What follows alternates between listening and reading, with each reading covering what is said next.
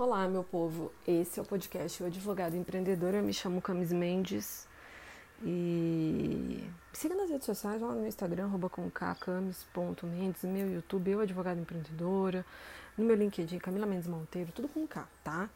Vamos lá, então. É, eu, eu, eu acredito muito que o direito do consumidor, ele, puro e simples, eu já não estudo mais, já tem um tempo. Por quê? Porque eu acredito que o direito do consumidor, da visão que se tem jurídica, é uma visão muito pobre. A gente tem que olhar o consumidor de uma visão macro.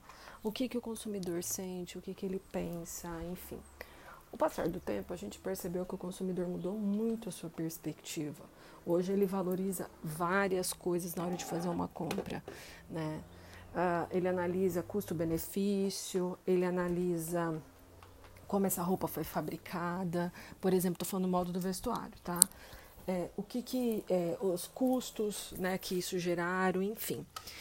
É, tanto é que a visão do consumidor que se tinha na época atrás, com a liberação de compra, compra, compra, hoje está tendo uma ressignificação. Hoje você vê os consumidores, por exemplo, vou dar um exemplo de vestimentas, enfim, para facilitar nosso entendimento. Tem muito consumidor hoje que compra em brechó. Tem brechós faturando hoje muito alto, um faturamento acima de 100 mil reais mensais. É, o brechó, ele tem. e troca, né? Do tipo assim, ah, isso aqui não serve para animar, mas poxa, isso aqui serve. Então, pessoas que estão olhando dentro da sua própria casa, por exemplo, e fazendo renda com coisas que elas não usam ou que não vão usar tão cedo.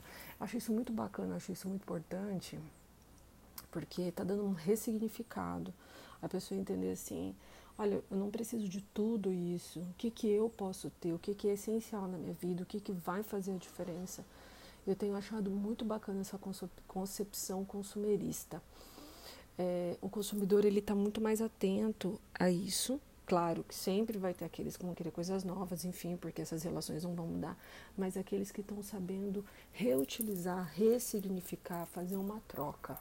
E isso bate muito do que eu venho falando sobre a questão da economia colaborativa né? Como eu posso, como eu posso ajudar, como eu posso fazer, enfim.